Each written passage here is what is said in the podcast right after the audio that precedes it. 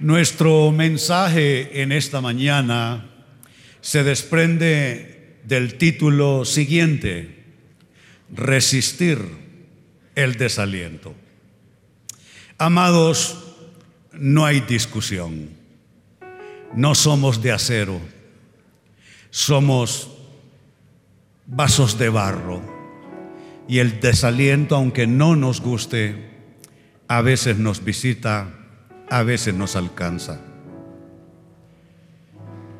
Cuando hablamos de temas como este, aquí no podemos clasificar a las personas porque no se trata de ser santo o pecador, no se trata de ser consagrado a Dios o no tan consagrado.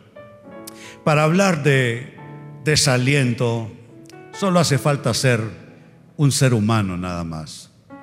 Cuando abrimos las páginas de la Biblia, nos encontramos con el mismo cuadro, con la misma experiencia. Encontramos, por ejemplo, el desaliento de Moisés, el desaliento del profeta Jeremías o el profeta Elías. Es que el desaliento es cosa de humanos. No lo queremos, ni siquiera lo buscamos en muchos casos. Pero nos llega el momento de enfrentar el, de, el, desaliento. Nuestro mensaje tiene que ver con esto, con resistir el desaliento. Y quiero comenzar tomando una escritura en términos de introducción que se encuentra en la carta a los Gálatas capítulo 6, versículo 9. Dice así, no nos cansemos pues. Note la palabra de, de, ánimo, el estímulo que viene de la palabra de Dios. Me gusta la voz de la palabra de Dios, porque no es como la voz de muchas personas alrededor nuestro, que contribuyen a nuestro desaliento más bien. Gente que contribuye a nuestro desánimo. Pero la palabra de Dios siempre nos construye. La palabra de Dios siempre nos levanta. La palabra de Dios siempre nos restaura. Mire qué lindo. No nos cansemos pues de hacer el bien. Porque a su tiempo, me gusta esa frase, a su tiempo. Yo no sé quién eres tú, pero Dios sí lo sabe. Y te tengo una noticia. Viene tu tiempo. Viene el tiempo tuyo. Un tiempo para cosechar lo que has sembrado. Tú no has sembrado en vano. Déjame decírtelo. No te esforzaste en vano. Dios notó tu esfuerzo. Y mira lo que dice. No nos cansemos de hacer el bien porque a su tiempo segaremos. Y aquí está la cláusula en el tema. Si no desmayamos. Esta corta frase de apenas dos palabras, si no, nos recuerda lo importante que es hacer nuestra parte. Está la parte de Dios en la dinámica de la vida cristiana. La parte de Dios nosotros no debemos intentarla, imposible. Sería absurdo sustituir a Dios en nuestras vidas. Pero aparte de Dios está la asignación nuestra. ¿Con qué tiene que ver este texto bíblico? Con cuidar nuestro espíritu. Tú tienes que cuidar tu espíritu. Tú tienes que cuidar la atmósfera en tu corazón. Y parte de cuidar la atmósfera en tu corazón es no desmayar.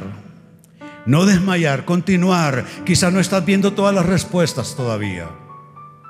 Quizás no has visto esa puerta enteramente abierta como tú lo has pedido en tus oraciones.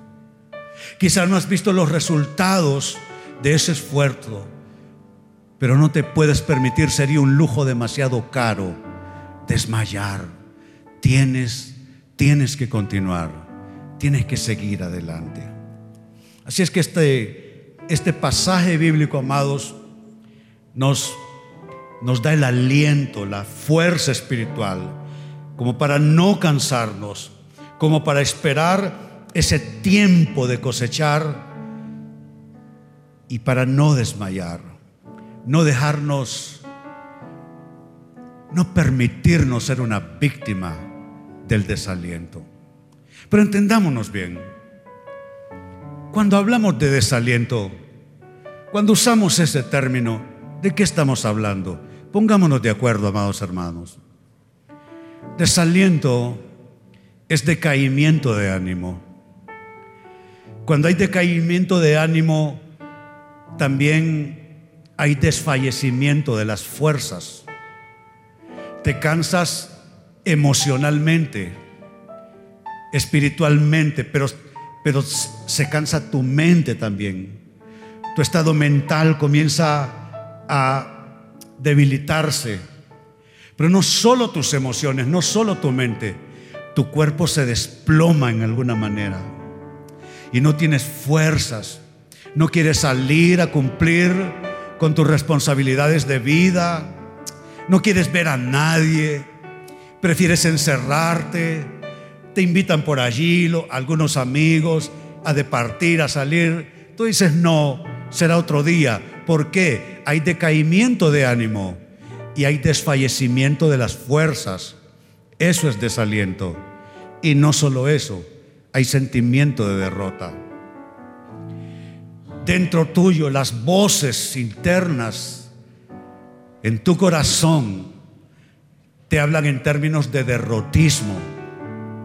Cuando estás en desaliento, lo que ha sido fácil para ti o lo que ha sido natural para ti se vuelve difícil, se vuelve hostil en contra tuya, se vuelve áspero, se vuelve cargoso, dificultoso, hay desaliento. Entonces tú notas estas tres aristas o sintomatologías en ti. Decaimiento de ánimo, desfallecimiento de las fuerzas y sentimiento de derrota. Eso es desaliento. Ahora la gran pregunta en nuestro tema, ¿cómo sobreponerse al desaliento? Si el desaliento no avisa, no requiere mayor invitación, si el desaliento nos visita en cada, cada tanto, cada temporada, cómo vencerlo, cómo oponerle, eh, oponernos a, nues- a sus fuerzas, a su avance, cómo, cómo poner resistencia al desaliento. Hablemos sobre esto a Biblia abierta, cómo sobreponerse al desaliento. Lo primero, necesitas identificar la voz del desaliento. Claro que el desaliento tiene una voz. Claro que el desaliento tiene un mensaje. Y claro que el desaliento tiene un lenguaje. Tú necesitas identificar dónde está la voz del desaliento para resistirla. Escuchen eso. El desaliento puede estar tan cerca tuyo que puede estar durmiendo contigo en la misma cama. ¿Sí? Así como lo escuchas. El desaliento puede levantar su voz allí mientras estás sentado comiendo en tu propia mesa. El desaliento expresa su lenguaje también en tu lugar de trabajo. Tú necesitas identificar el desaliento, su lenguaje, su mensaje, su voz. Y no es necesariamente rechazar el mensaje o, la- o el lenguaje del desaliento, no significa necesariamente rechazar personas. Hay quienes quizá interactúan diariamente con alguien proclive al desaliento y que habla en términos de desánimo todo el tiempo. Y esa persona puede ser parte de tu vida, puede convivir contigo, pero la idea no es que tú apartes a esa persona de tu vida. La idea no es que tú rechaces a esa persona, pero sí que resistas el lenguaje del desaliento en esa o en cualquier persona o en cualquier ambiente donde tú estés. Hay quienes no disciernen el lenguaje del desaliento y reciben el lenguaje del desaliento. y le responden al lenguaje del desaliento en términos de más desaliento. Es importante identificar esto, donde quiera que esté. La voz del desaliento puede estar en tu mejor amigo, en tu mejor amiga, y no lo has notado, que estás bajo el impacto del desaliento de esa persona. Puede ser tu más importante colaborador en tu centro de trabajo, una persona con la que se ayudan bastante en términos de trabajo, pero esa persona tiene un problema. Hablas, habla mucho en términos de desaliento. Y tú puedes seguir amistado con esa persona, por supuesto, puedes seguir interactuando con esa persona, por supuesto, pero sí resistir, volverte impermeable al lenguaje del desaliento donde quiera que esté. Déjenme presentarles un cuadro de cómo esto sucede. Se trata de David. Es un mozuelo, es un chico bastante joven. No tiene mayor experiencia en la vida. Sus hermanos están en el campo de batalla y en el campo de batalla los están humillando a sus hermanos y a todo el ejército. Y no es que son los otros ejércitos que los están humillando, una sola persona, un paladín se puso enfrente suyo y les dijo, aquí no vamos a guerrear ejército contra ejército. Esta cosa se define con el que quiera pelear conmigo. Y los humillaba, se burlaba de ellos, hacía escarnio con palabras soeces se burlaba del Dios de Israel. Y mientras está sucediendo eso en el campo de batalla, David va con un, una asignación de papá.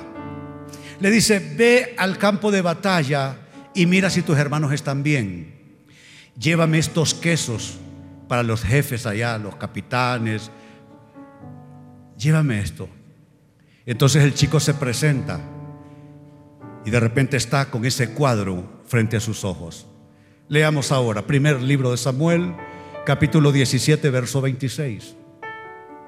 Entonces habló David a los que estaban junto a él diciendo, ¿qué harán al hombre que venciere a este filisteo y quitare el oprobio de Israel? Porque, ¿quién es este filisteo incircunciso para que provoque a los escuadrones del Dios viviente. Noten, David está prendido. Su espíritu se inflama cuando ve aquello. ¿Quién está humillando a los escuadrones del Señor de los ejércitos? ¿Quién está hablando mal en, en contra del nombre del Dios de Israel? Y él no tiene miedo. Los otros soldados tienen miedo. Sus hermanos tienen miedo. Los jefes militares tienen miedo. El rey Saúl tiene miedo. Todos están arrinconados temblando. Nadie quiere enfrentarse a ese gigante. Pero sabes que no tienes que ser grande para enfrentarte al gigante. Lo único que necesitas es tener el celo de Dios, la unción de Dios contigo para enfrentarte al gigante.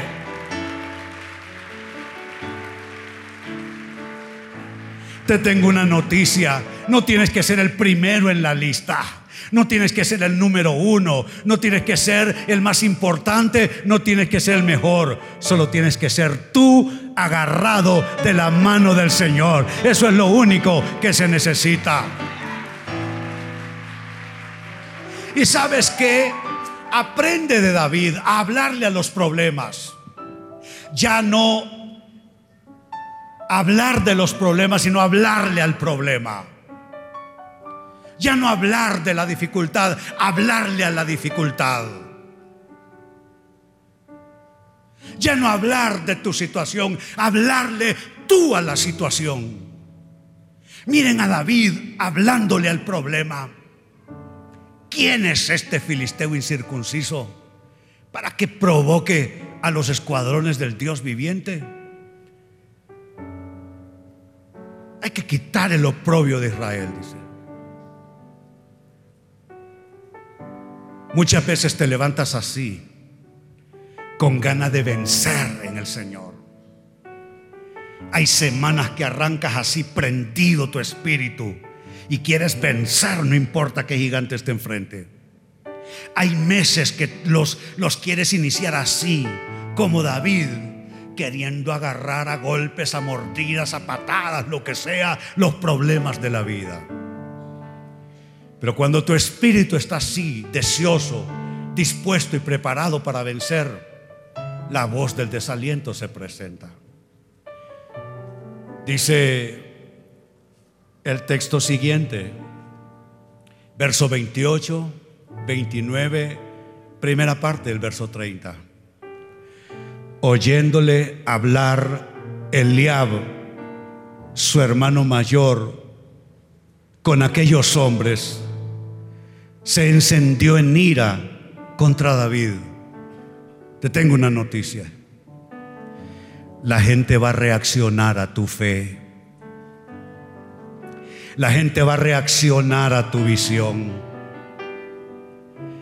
La gente va a reaccionar a lo que tú quieres hacer.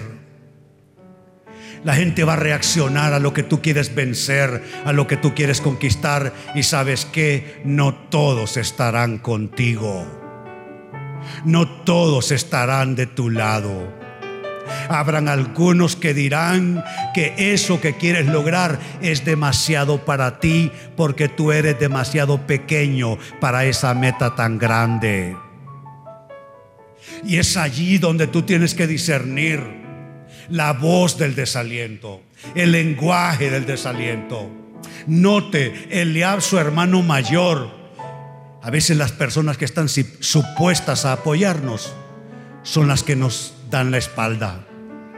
Las personas que están supuestas a animarnos son las que nos desaniman más bien. Su hermano mayor, supuesto a cuidarlo, supuesto a inspirarlo, se encendió en ira contra David y le dijo, ¿para qué has descendido acá? ¿A quién has dejado aquellas pocas ovejas en el desierto? Hmm. Yo conozco tu soberbia y la malicia de tu corazón. Hay gente que se arroja el derecho de conocerte. Dicen yo te conozco. Pero ¿sabes qué? Lo importante no es cómo los demás te definan. Lo importante no es cómo los ojos de otros te ven. Lo importante es cómo los ojos de Dios te ven. Y te voy a decir cómo los ojos de Dios te ven. Él dice que tú has sido hecho acepto en el amado. Él ha dicho que Él te ama como a la niña de tus ojos, de sus ojos. No dejes que sea el ojo ajeno que defina qué valor y validez tienes tú en relación a tus metas y a tus desafíos de vida. No dejes que los demás digan si eres suficientemente grande o pequeño para alcanzar tu meta. Dios es el que te define eso y Él está contigo como poderoso gigante.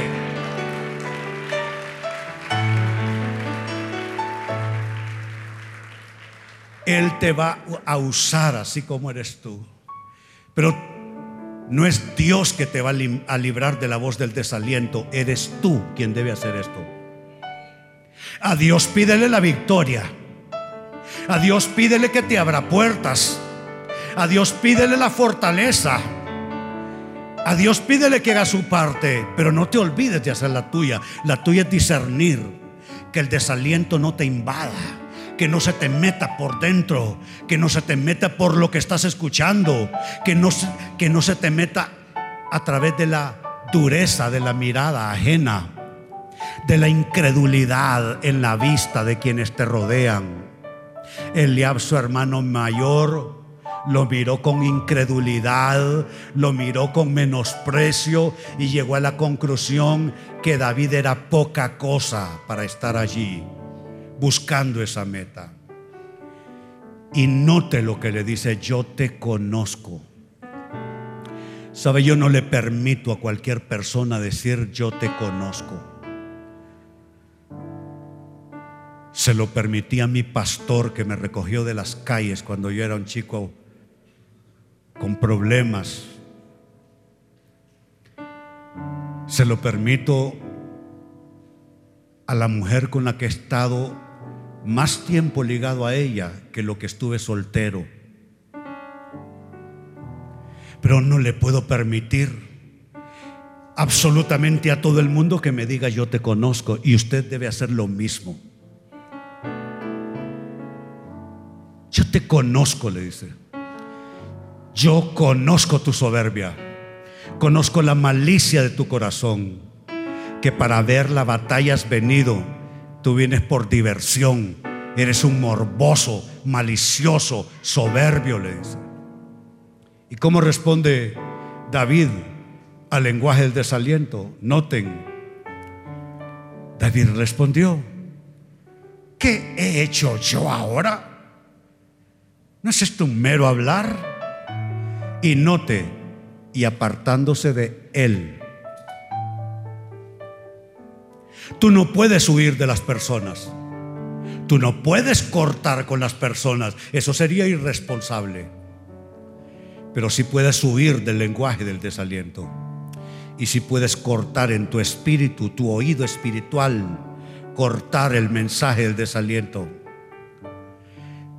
¿Será que antes de irte esta mañana necesitas cortar una voz que viene con frecuencia y te dice que no vales o que no puedes, que no lo lograrás, que eres poca cosa?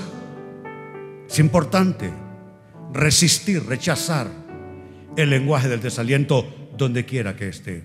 Y aclaro, no es resistir personas no es rechazar personas, no es cortar personas, es cortar el lenguaje del desaliento. Con eso tiene que ver. Entonces la pregunta es cómo sobreponerse al desaliento. Lo primero es resistir su lenguaje, resistir el lenguaje del desaliento. Lo segundo, necesitas hacer algo, aprender a hacer algo que por lo general lo pides de las otras personas no estás acostumbrado a hacerlo. No estás acostumbrada a hacerlo. Por lo general le haces así y pides que alguien haga esto para ti. Pero la lección en esta mañana es no esperar que otros lo hagan, sino hacerlo tú para ti mismo. ¿Qué es esto? ¿Con qué tiene que ver? Debes aprender a reanimarte debes aprender a reanimarte. Por lo general esperamos que los demás nos reanimen en el momento del desaliento.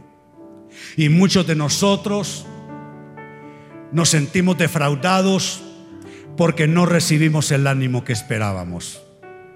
Porque los seres humanos somos así.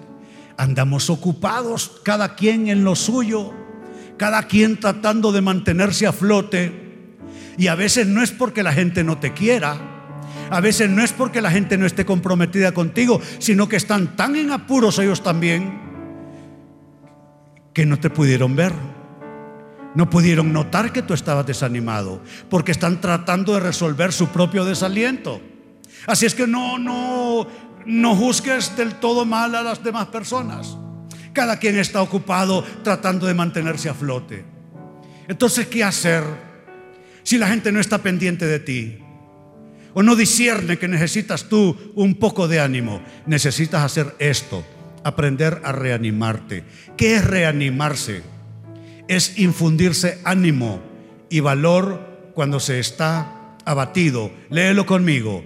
Infundirse ánimo y valor cuando se está abatido. Mejor lectura. Infundirse ánimo y valor cuando se está abatido. Es algo que tengo que hacerlo para mí mismo. Es algo que tienes que aprender a hacer para ti mismo, para ti misma. Qué bien si tienes a alguien que pueda reanimarte, pero si esa persona no está o no está disponible, eres tú quien debe hacerlo. ¿Cómo uno puede reanimarse? Hay algo que me parece vital para reanimarse. Y como esto no es psicología, ni es positive thinking, pensamiento positivo, entonces la manera de reanimarse es beber de Dios. Dios es la fuente para yo poder reanimarme. No es, voy a cambiar de aires, me voy a ir a jugar fútbol, a ver si me animo un poco. No es decir, voy a buscar una película para cambiar el mood en que estoy, cambiar la sintonía en que estoy. Quizás después de ver una buena película se me olvida esta preocupación. No, no, no. Dios es la fuente. Y no solo creer en Dios es la propuesta, sino creerle a Dios. ¿Qué es creerle a Dios? Es recordar eso que Él te dijo. A veces Dios nos habla y parece que lo que Él nos dice queda sepultado en lo que nos está pasando. Pero déjame decirte, la palabra de Dios nunca queda sepultada. Si Dios te ha dicho algo, tú necesitas creer en lo que Dios te ha dicho. Vean el cuadro que viene a continuación. Pablo se ha embarcado y va rumbo a Italia, a Roma, porque Pablo decidió que quería ser juzgado por los romanos, apelando a su doble nacionalidad. Pablo era judío, pero era ciudadano romano también. Entonces se hartó de la politiquería de los judíos y dijo, ¿saben qué? Soy ciudadano romano, me acusan de algo, quiero que me juzguen en Roma. Y fue puesto bajo vigilancia, como un prisionero, en ese barco, rumbo a Italia. La situación se, se, descompuso totalmente. Una gran tormenta y bueno, terminaron naufragando. Temían todo lo que estaba en ese barco por sus vidas. Leamos Hechos capítulo 27, versos 18 al 20 y complementamos con una lectura del verso 25. El próximo día, como la fuerza del vendaval seguía azotando el barco, la tribulación comenzó a echar la carga por la borda. Luego al día siguiente, hasta arrojaron al agua parte del equipo del barco. Estaban literalmente zozobrando. Sigue diciendo, la gran tempestad rugió durante muchos días. Así suelen ser las adversidades. Duran más tiempo de lo que nosotros quisiéramos. La tempestad rugió durante muchos días. Ocultó el sol y las estrellas. Yo sé, porque lo sé, porque he estado allí, porque lo he vivido, que a veces uno no ve el sol uno no ve las estrellas. Hay etapas en la vida, hay capítulos en los que todo está oscuro y el piso se te mueve con violencia. Amado hermano, amada hermana, yo ya estuve allí y sé que tú has vivido algo de esto. Se ocultó el sol y las estrellas hasta que al final se perdió, escucha esto, toda esperanza. Cuando no tienes fuerzas, tu fe se ha enflaquecido, se pierde la esperanza, estás solo sosteniéndote en un hilo. Pero noten, noten como cuando hay alguien que sabe animarse, reanimarse y reanimar a otros también. Noten el verso 25. Así que anímense, dice Pablo, y note su argumento. ¿Cómo es que uno puede animarse? No son 20 cosas, no es una docena de claves, de consejos, de criterios una cosa para reanimarte. Dios es tu fuente. Anímense, dice. Pues yo le creo a Dios.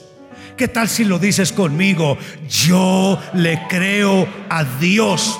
Mírate del otro lado de esa tormenta y di, yo le creo a Dios. Mírate en ese proyecto de vida, ese emprendimiento que parece que no acaba de arrancar, esa visión, ese sueño, eso que estás esperando y di esto nuevamente. Dilo. No te escucho. Dímelo con fiereza. Alza tus manos y dilo conmigo. Yo le creo a Dios. Yo le creo a Dios.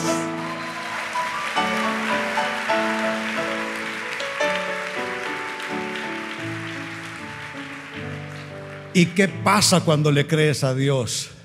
Sucederá tal como Él lo dijo. Sucederá tal como Él lo, lo dijo. Le creo a mi Dios. Te doy un consejo mañana lunes, que comienza tu actividad cotidiana. Tú te levantas, no es cuestión de una hora ni nada por el estilo, es un momento de calidad entre tú y Dios y dile, Señor, estoy arrancando mes todavía, estoy iniciando semana, tengo compromisos, tengo proyectos, tengo responsabilidades, pero Señor, escucha lo que sale de mi boca y de mi corazón. Señor, yo te creo a ti y sucederá tal como tú me has dicho. ¿Cuántos están dispuestos a saber reanimarse con estas palabras? Y quiero reiterar ese último verso 25 en otra versión. Lo leímos de la nueva traducción viviente, ahora lo tomamos de la Reina Valera 60. Dice, por tanto, oh varones, tened buen ánimo, porque yo confío en Dios, que será así como se me ha dicho. Como dijo él, será así como se me ha dicho dicho. ¿Y qué tal si leemos toda la frase? Yo confío en Dios que será así como se me ha dicho. ¿Cuánto siente su espíritu fortalecido? Claro que sí, claro que sí, nos hemos reanimado.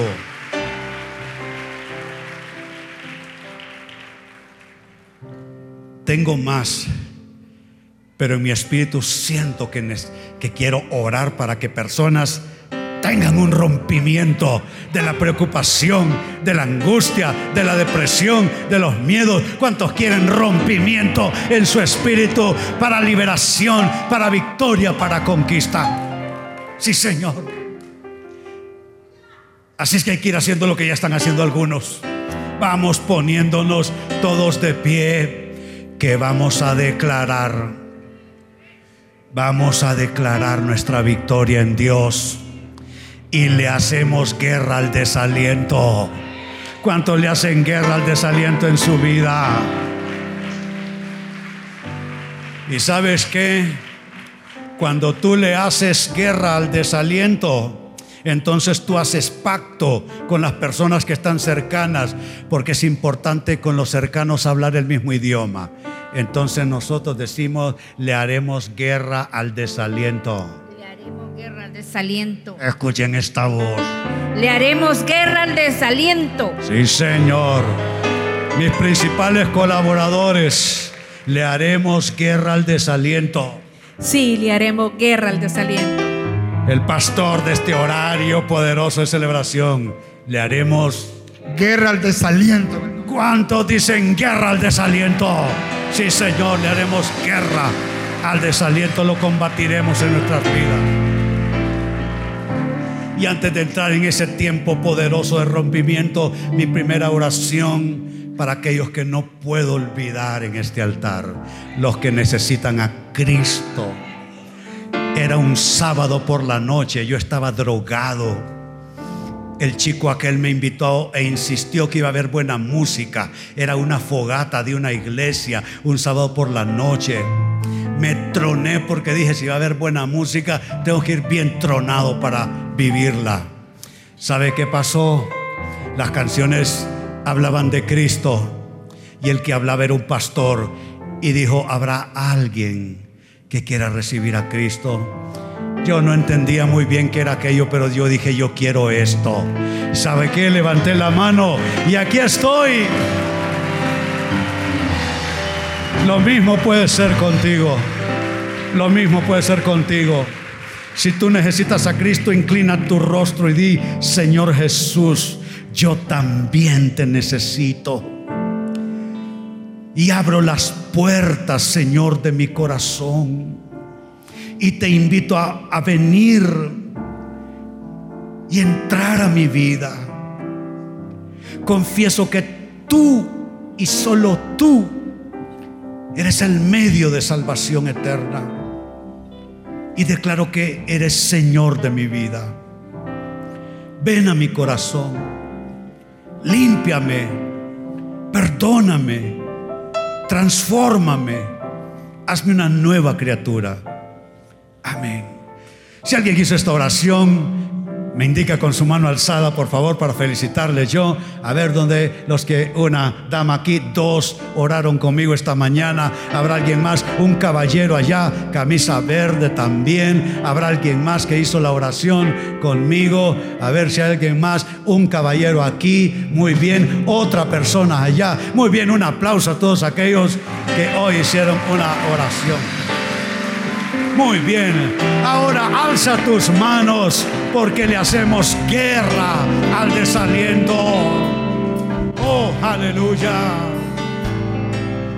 Sí, Señor. Cavamos hasta hallar la roca sólida que es Cristo para construir la casa de nuestras vidas. Gracias, Jesús.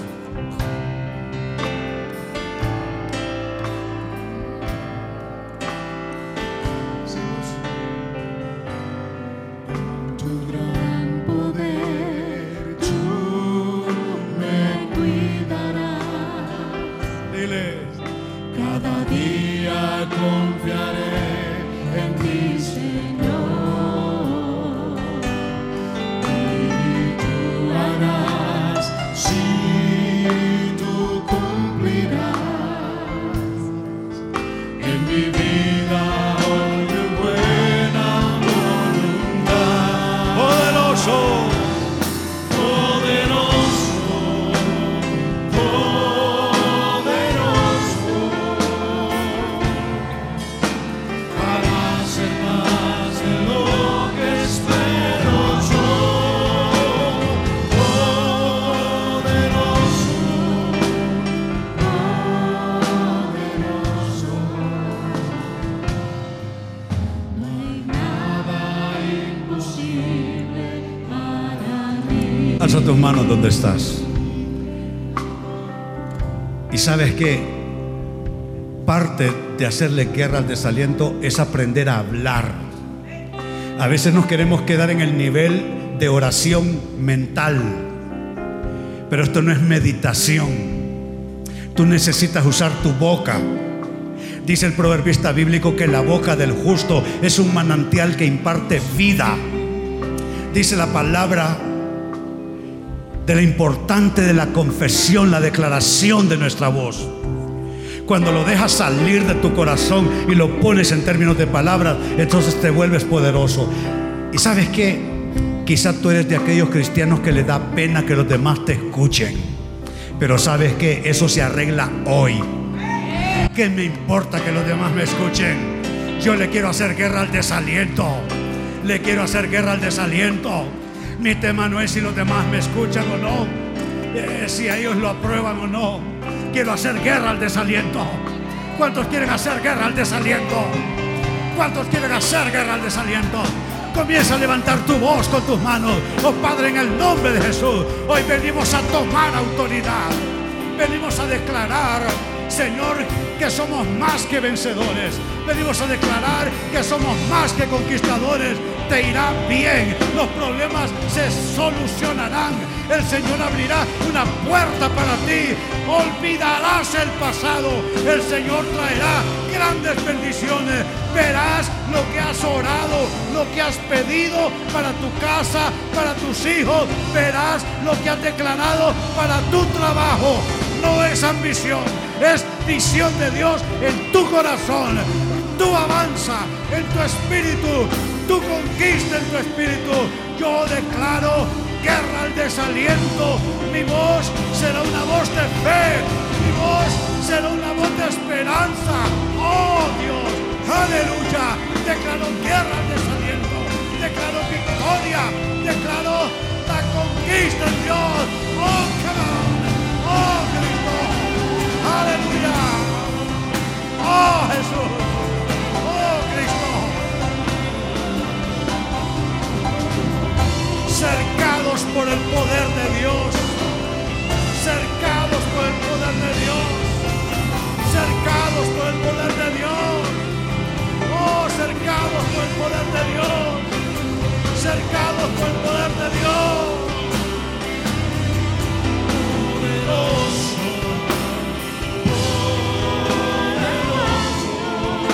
vive.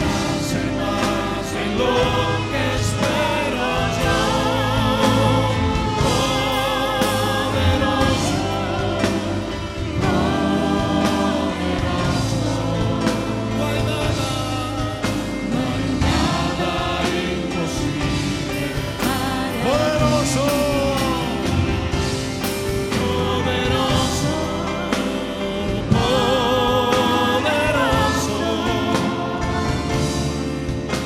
Para ser más de lo que espero yo, poderoso,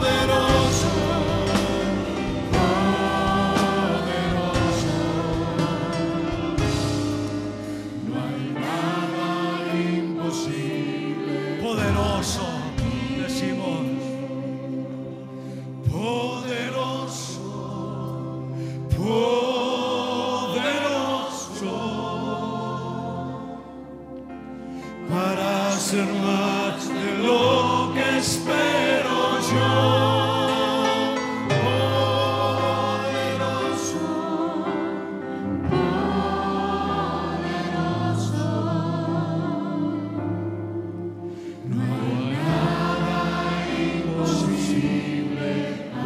Solo el coro en la congregación.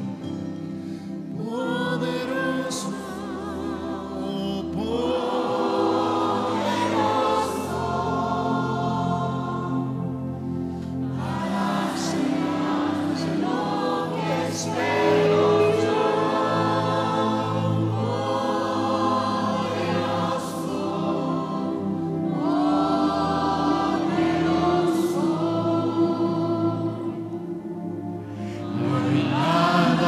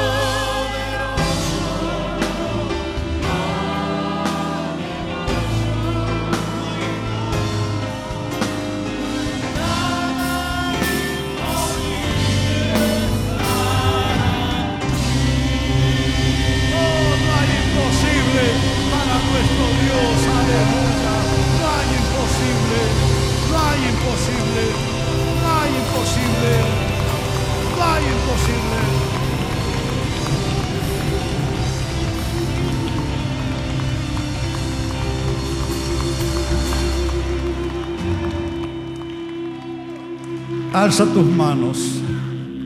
Di conmigo en el nombre de Jesús. Guerra al desaliento.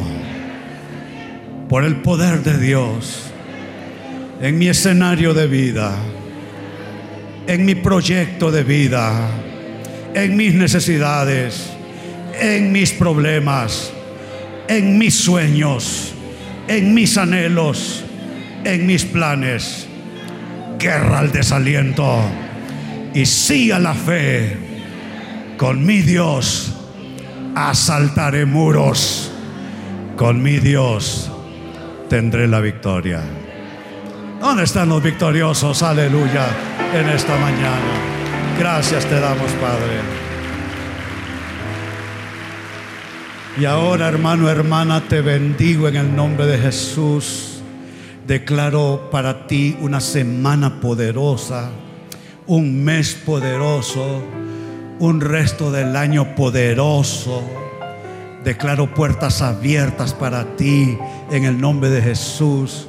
Declaro que en tu vida lo torcido será enderezado, lo enfermo será sanado y lo perdido será vuelto a encontrar en el nombre de Jesús. Así te bendigo en el nombre del Padre y del Hijo y del Espíritu Santo. Decimos todos, amén, que así sea. Bendito sea el nombre del Señor. Aleluya. Ahora salgan y tengan una semana bendecida. Y les recuerdo que estaremos aquí el próximo domingo, la hora 11 de la mañana. Dios les bendiga.